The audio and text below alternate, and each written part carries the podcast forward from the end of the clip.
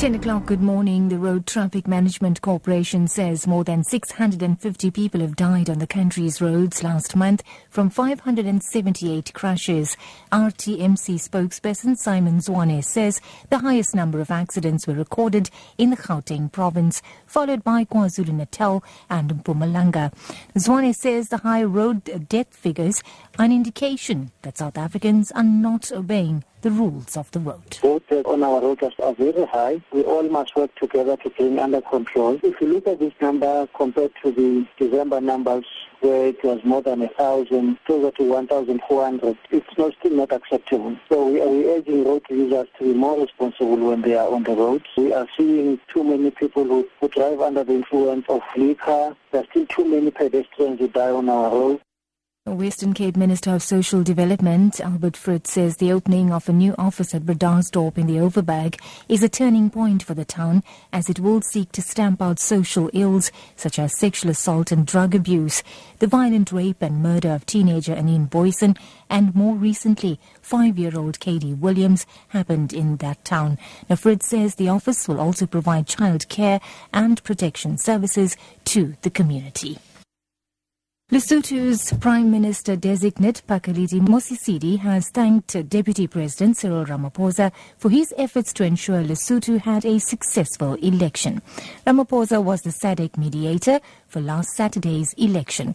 The incoming Prime Minister was addressing the media in Maseru. I want to take this opportunity to express our gratitude as the people of Lesotho to SADC and uh, other partners in the international community, but in particular to Deputy President Cyril Ramaphosa for the absolutely uh, meticulous way in which he performed his role as facilitator.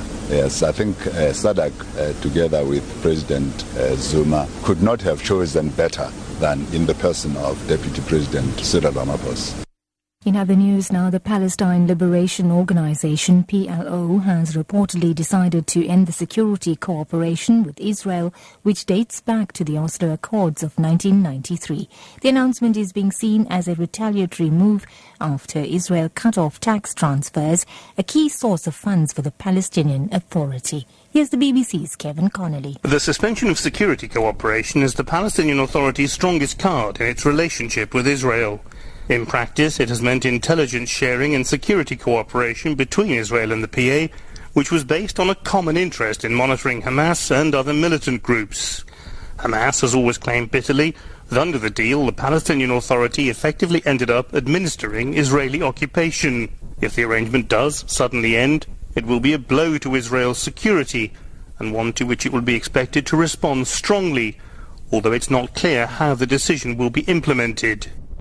And wrapping up, President Jacob Zuma has promised to ease congestion in trains during peak hours by asking Metrorail to increase the number of trains in the Tshwane Pretoria corridor.